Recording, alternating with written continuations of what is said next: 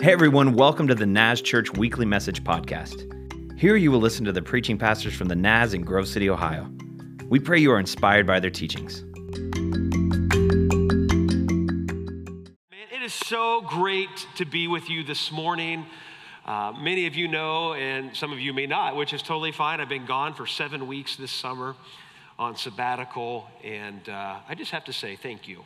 Thank you for allowing me and my family to do that, to go away to rest and do all sorts of amazing things and to spend time with Jesus. I can tell you this I neared the end of my seven weeks of sabbatical, and I realized I was like, I am so ready to get back here because I believe now more than ever in the mission of this church.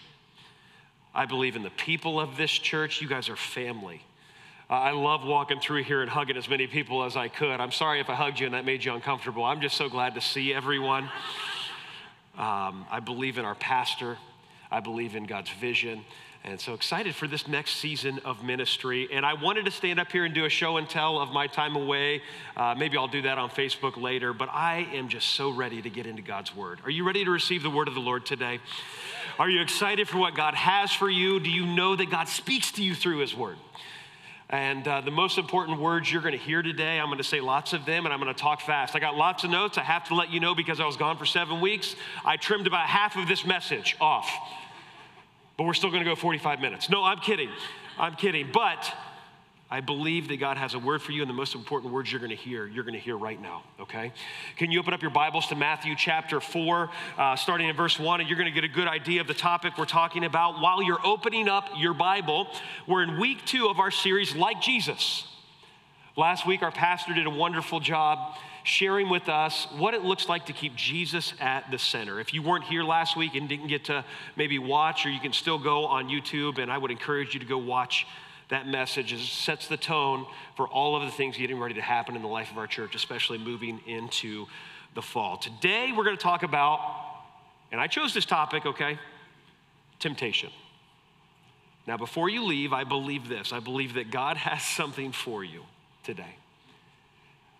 The words that keep going through my head, and I asked some of our prayer team to pray a little bit earlier, um, are these words victory and breakthrough. As I've prayed all week, those have continued to speak. I believe as the Holy Spirit speaking into my heart that God has victory for some people here today and breakthrough for people that are stuck into a cycle of falling and failing in temptation. That God wants to meet you right where you, where you are right now, and you need to know that God is with you, has not abandoned you, that you are not alone, that God has not rejected you, but He's calling you to Himself. Open up in your Bibles here, Matthew chapter 4. It says this. It says, Then Jesus was led by the Spirit into the wilderness to be tempted there by the devil. For 40 days and 40 nights he fasted and became very hungry. But during that time, the devil came and said to him, If you are the Son of God, tell these stones to become loaves of bread. But Jesus told him, No, for the scriptures say, People do not live by bread alone, but by every word that comes from the mouth of God. Then the devil took him to the holy city, Jerusalem, to the highest point of the temple, and said, If you are the Son of God, jump off. For the scriptures say he will order his angels to protect you, and they will hold you up with their hands so you won't even hurt your foot on a stone. To which Jesus responded, The scriptures also say, You must not test the Lord your God. Next, the devil took him to the peak of a very high mountain and showed him all the kingdoms of the world and their glory. He said, I'll give it all to you if you will kneel down and worship me. To which Jesus replied, Get out of here, Satan, for the scriptures say, You must worship the Lord your God and serve only him. Then the devil went away, and angels came and took care of Jesus. The word of the Lord for the people of God today. Can we bow our heads and pray? Holy Spirit, we thank you for your presence with us. God, we thank you that you meet us here, Lord. Father, as a speaker this morning, I pray for a fresh anointing of your spirit to be poured out. For everyone that's listening, Lord, that your Holy Spirit even now is preparing our hearts, removing distractions and barriers, quieting our soul. that we can respond and participate in what's happening through your word today. Give us ears to hear and eyes to see. We ask this in the name of Jesus. And everyone said, Amen. So I'm talking about temptation, and that's not normally a pump up message, right? Let's talk about temptation today. But as I was praying, I was like, okay, Lord, because I, think it was something that I ended up walking through as I went on sabbatical. You, I had these naive views of what sabbatical was going to be like. I thought, man, I'm so ready for sabbatical. I'm ready for time with my family, time with Jesus, and me and Jesus are just going to have mountaintop moments the whole time. Well, one of the things that I started to do is I started to keep a journal, and I journaled most days of sabbatical. And it was interesting because on day four, in my journal, I was still feeling a little down. I wasn't totally sure. And I started reading scripture. And I realized as I quieted my soul that there were different temptations that were hitting me that, to be honest with you, I'm not totally sure I even recognized them because I had been so busy doing everything else. You know this, that when it comes to temptation, sometimes the devil's going to have a loud voice and in your face, and other times he's going to whisper and you're not even going to realize it. And I started to look through all of that and I'm like, man, I'm just a terrible person. Have you been there? Have you faced temptation before and you start to doubt yourself and your identity and God's call and all those other things? If I was a better person, maybe I wouldn't get tempted like this. We're going to come back to that later, but I want to answer these three questions today. What is temptation? Why did Jesus need to be tempted? And how can we be victorious over temptation? But I want to start with that question. And we're talking about like Jesus. If we want to be like Jesus, and that's our goal to be like Jesus, since Jesus was God and was perfect, why was he tempted? Have you ever asked that question? Why did Jesus have to be tempted? And, and I found this quote from uh, Gregory the Great, who's one of our early church fathers in the sixth century AD, and this is what he said. He said, It was not unworthy of our Redeemer to wish to be tempted, who came also to be slain, in order that by his temptations he might conquer our temptations, just as by his death he overcame our death. I'm going to read that, that, that last part there who came also to be slain in order that by his temptations he might conquer our temptations, just as by his death he overcame our death. In other words, Jesus was tempted in order for us to be able to overcome our temptations. Jesus was tempted so that we have the strength and ability through him to overcome the temptations that we face. Scripture tells us this that we're not going to be tempted more than we can bear. You see, because Jesus faced temptations and he was victorious. And because he was victorious, he made a way for us to be victorious. And in fact, I, I kind of had a conversation the other day, one with a friend and one with my son, very similar in nature. And I'm driving with my son in the car, and you guys may know the story of Adam and Eve right? The, the first people in the Bible, God created them, and God gave them free will and choice to choose what He wanted or to choose what they wanted, right? And so the snake shows up, the serpent representing the devil shows up in the garden uh, of Eden and tempts them, and then they fall. And because they fell, we all fall. My son looks at me, we're driving in the car, and he says, Dad, I said, What? And you can just tell he's just wheels are turning. He said, Man, Adam really ruined things for us, didn't he? he said, Can you imagine what the world would be like if Adam hadn't done that? You know, we'd be in the garden still and everything. And I said, Hold on, hold on, hold on. I said, I, Son, I think the point of the story is that humanity, when given the choice to choose God or to choose something else, oftentimes at one point or another will choose something else. I said, My guess is Adam's story is our story in that if you or I were in that situation, we would have done the same thing. And he went, he went, hmm, I'm not sure about that, right? But then a conversation I had with a friend who also had this conversation with his son, and I'm not saying his name because I didn't ask for his permission to share this. Um, but he said this, and I thought it was really profound. He told his son, his family, he said there was only one that was able to face temptation and not fail, and that's Jesus. And so we have this understanding in Scripture that when it comes to Jesus, Jesus is the second Adam. Jesus is able to do the things that humanity with free will was not totally able to do, but Jesus faced temptation and was victorious. And so by doing that, Jesus showed that because he was victorious, we can be victorious. And this is my hope today that you find victory because of what Jesus did. Because I believe there are people here, and I think it's probably all of us, to be honest with you, that we struggle, we fight against temptation, we do the best that we can, and we fall. But because Jesus is victorious, you need to know that you can walk in victory today. And this is what I want to encourage you to think through as we're talking. My guess is I mentioned the word temptation. You either got out your phone and started to go to a different place, but maybe the Holy Spirit's starting to identify different areas in your life that God's saying, hey, I got this. You're going to be okay. We're going to make it through. Think about that. Because I want to define for us a little bit more as you're praying, even right now, what is temptation? Like, I think in a basic sense, we understand what temptation is, right? It's an urge to do something we know we shouldn't do.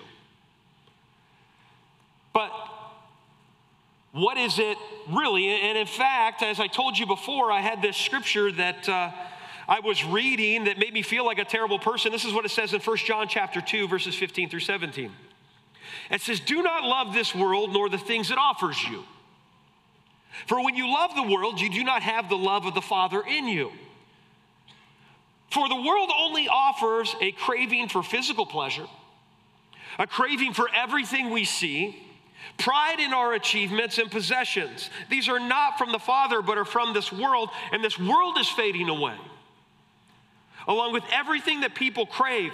But anyone who does what pleases God will live forever. And so I'm having this moment with God and I'm kind of quiet and I'm journaling and I'm writing down these different temptations. I'm, uh, you know, desire, right? Uh, cravings for physical pleasure, cravings for everything we see. Pride in achievement, pride in possessions. And I'm literally making the list and I'm going through with my pen and I'm saying, check, yep, I'm tempted there. Check, check, check. And I'm like, man, I'm getting tempted every way that the Bible talks about getting tempted. God, what is wrong with me? Have you felt that? I want to point out an important distinction for you about temptation. And you may want to write it down. To be tempted alone is not sin. Just because you face temptation does not mean that you are sinning. It is not inevitable that when you are tempted that you are going to fall to temptation. Just because you are tempted does not mean that you have sinned. And I think on top of that, because you're tempted with something, I, uh, the, the, the temptation there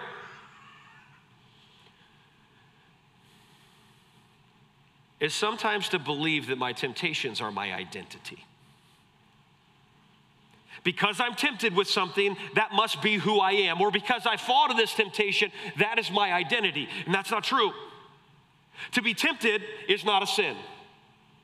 You have not committed a sin when you're tempted, okay?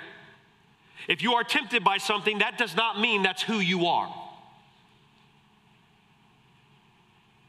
And that's really hard to grasp, right? Aren't you glad, though, that when Jesus was tempted, it didn't change his identity? That would be ridiculous. Because temptation is a tactic of the enemy to try to overcome you, to get you to fall. And we're going to talk about a little bit more kind of what that looks like. But if I'm going to simplify temptations even more, uh, temptations are this temptations are lies. Temptations are lies. And that makes sense, right? Because if the devil is the uh, the, the, the father of lies, as scripture says, He's really good at distorting truth and reality. So, what's happening with temptation is this when you are tempted, oftentimes there are lies being told to you, good things of God that are being distorted. But ultimately, we're telling ourselves that if I make this decision, and I'll tell you why I think we make this decision in a moment, if we make this decision, that I will be back in control. It's the classic temptation. We saw that in Adam and Eve in the garden. In fact, I, I, listened to a podcast the other day of talking about faith over fear, and this is what it says it says, Fear is faith distorted. It is despair about the future instead of hope. Fear is faith distorted, despair about the future instead of hope. I think what happens with temptation when we're told lies is the response to this temptation, often when we fall, is a response of fear. Saying, I don't know what's ahead. All I know is what I think I need right now, and therefore I start to walk away from what I know about God. And I move away from the promises of God and who God has identified me as. Because often found, and I think I mentioned this a moment ago, temptations are often good things of God that the devil has distorted. And when we fall to temptation, we settle for distorted things instead of the real good that God has for us. When we allow fear to convince us to believe that things won't work out, that we need something right now, that we're going to lose control, uh, that we won't have what we need. And then instead of having faith and hope for the future because we know that our God is there, we have despair. And we respond. Uh, in fact, let me give a, uh, a real life example of this.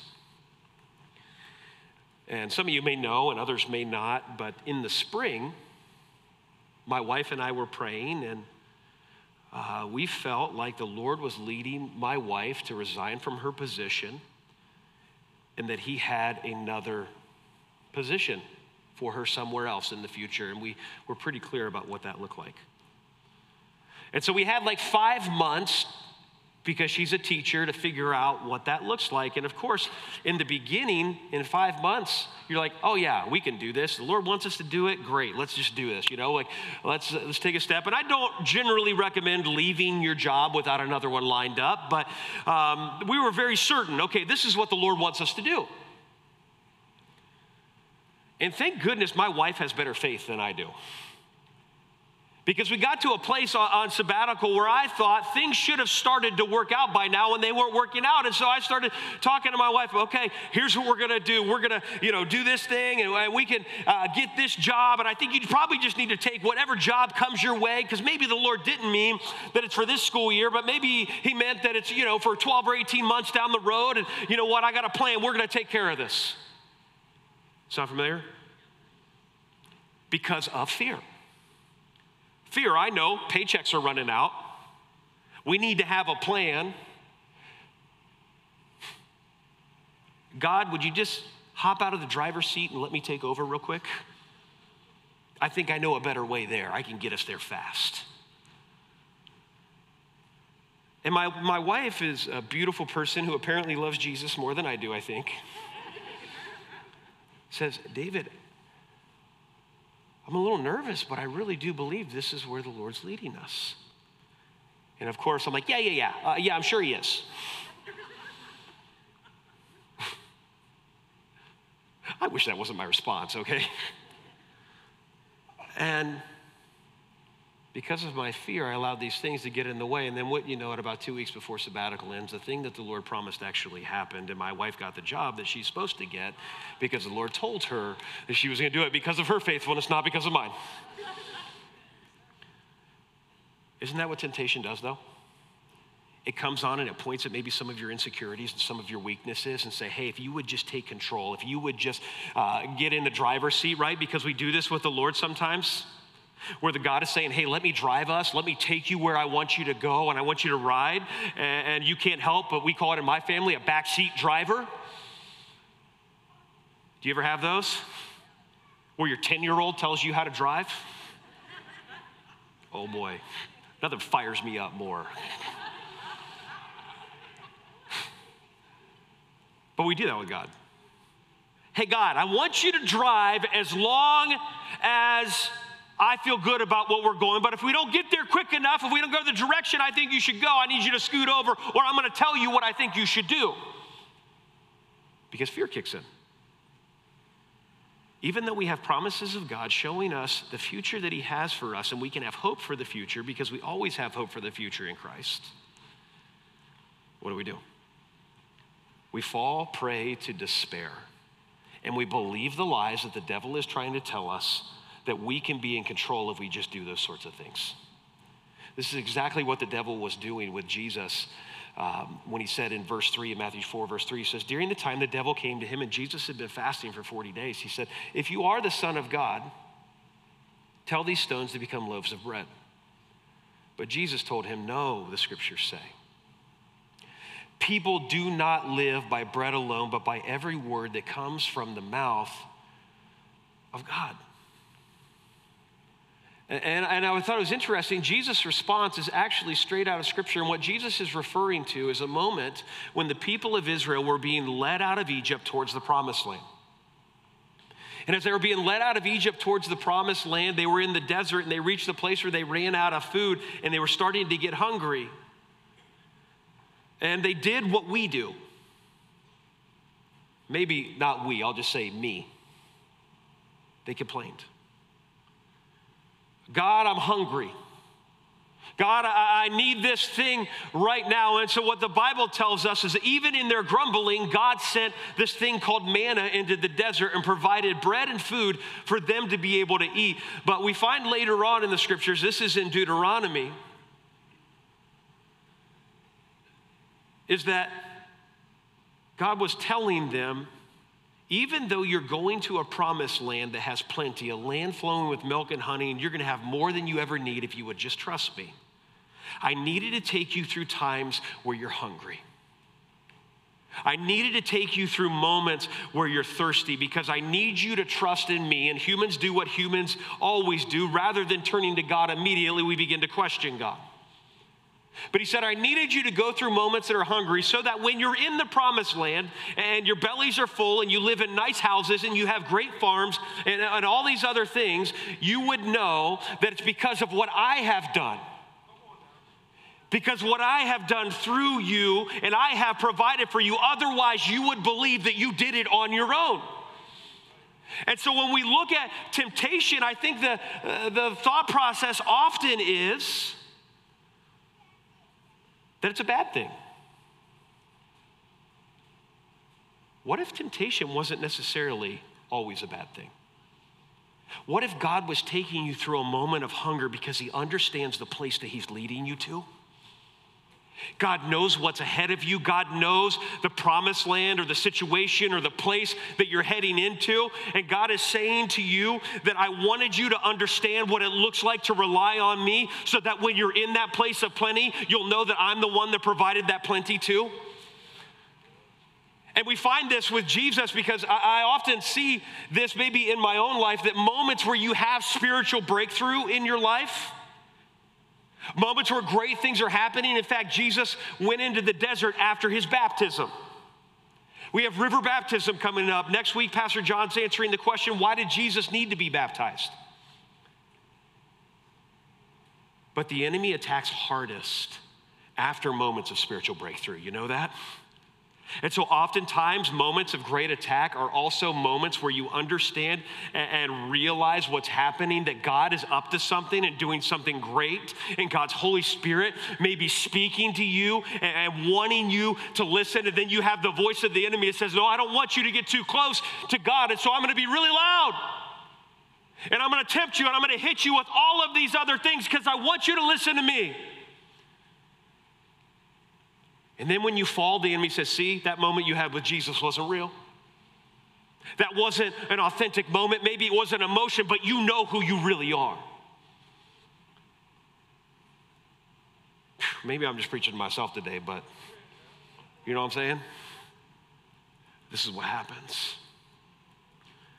What if we began to look at temptation and understand that maybe those that are getting the hardest, hit the hardest, are some of those that are the greatest threat to the gates of hell. That maybe God is calling you and moving, and the enemy doesn't want you to take those steps in your life. Maybe God is allowing the situation, though, that you're walking through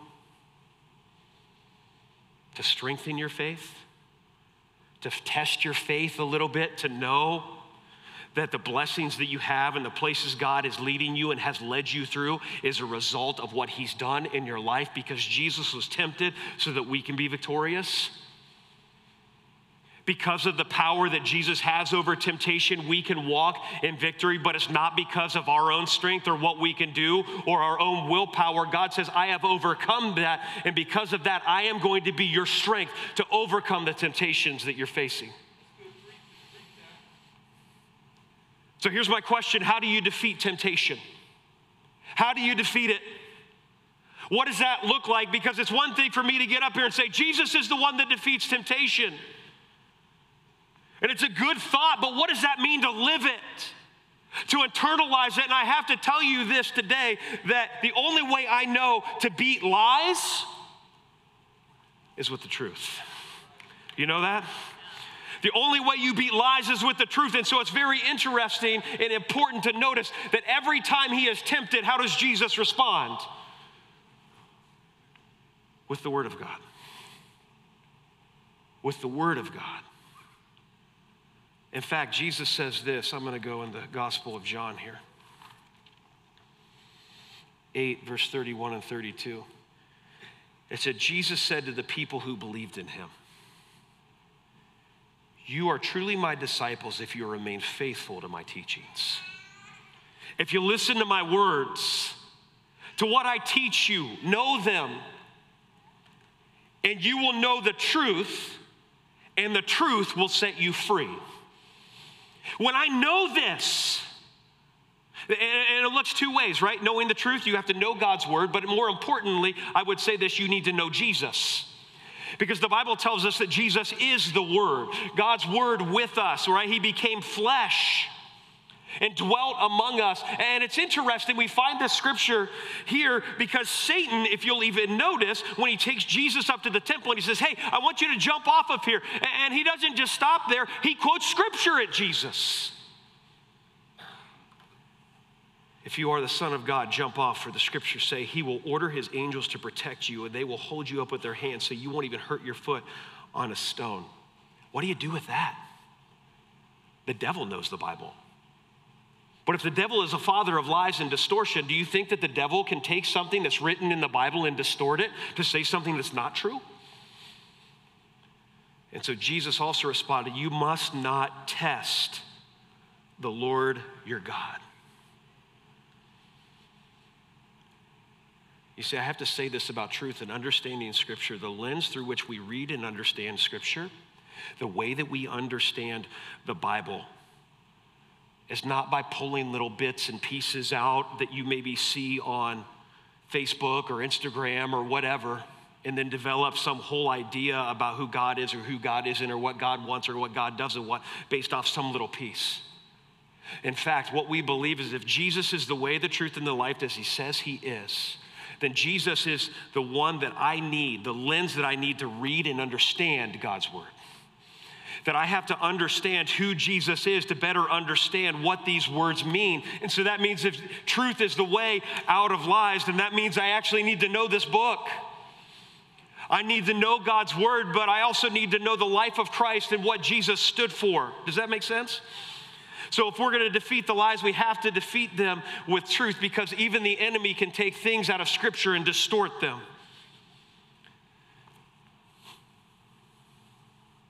But Jesus says, don't test the Lord your God because what happened here in the Old Testament is they're also in the desert, is the people of Israel went through a season and a time where they were thirsty. Just like they were hungry, and they grumbled. They complained.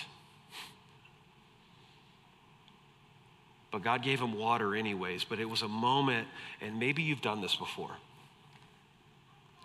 Certainly, God, if you are God, you would not have let this happen.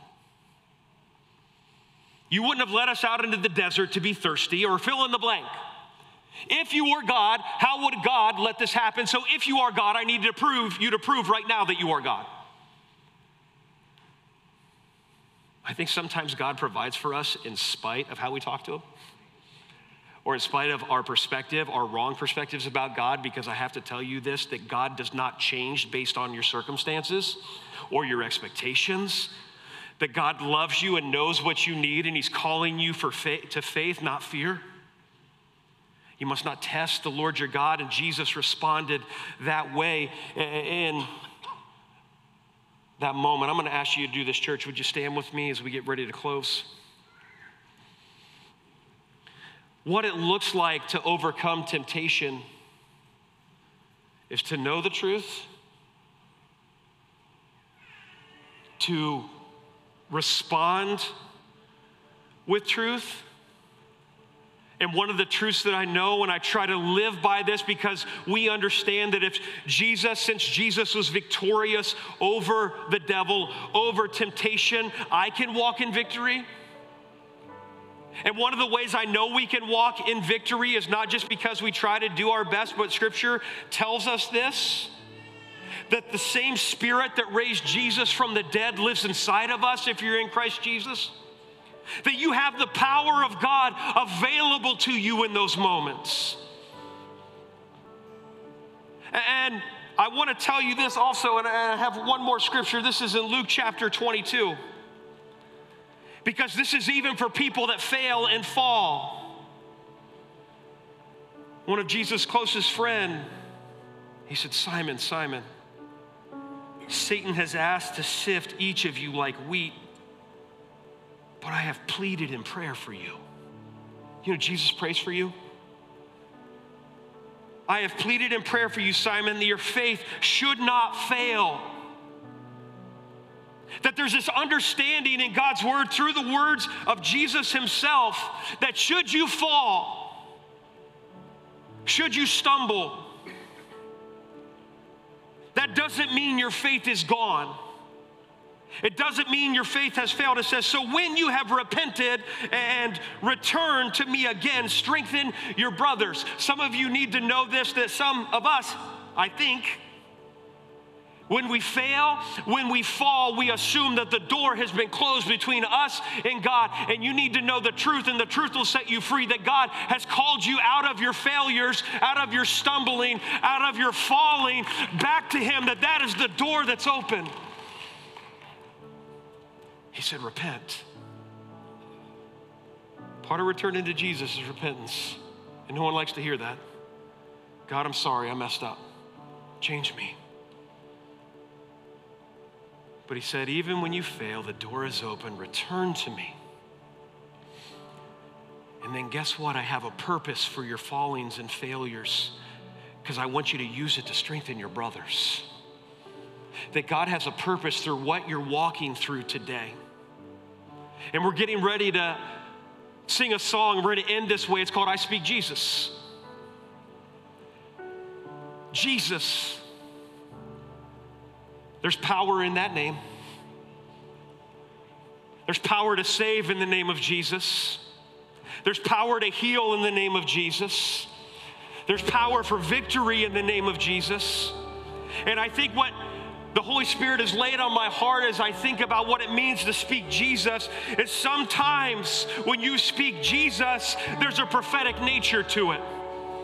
And what that means is, I may not totally believe by my own efforts that I'm able to escape the temptations of this world. I might not even believe that I'm going to be able to make it through, but I believe that when I speak the name of Jesus, something happens. That that victory he won is a victory for me.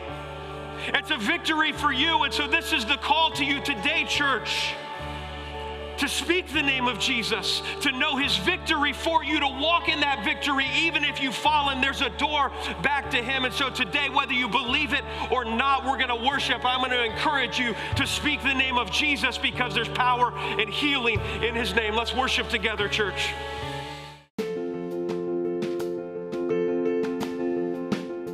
Thanks for joining us for this week's podcast. Stay connected with us at thenaz.church.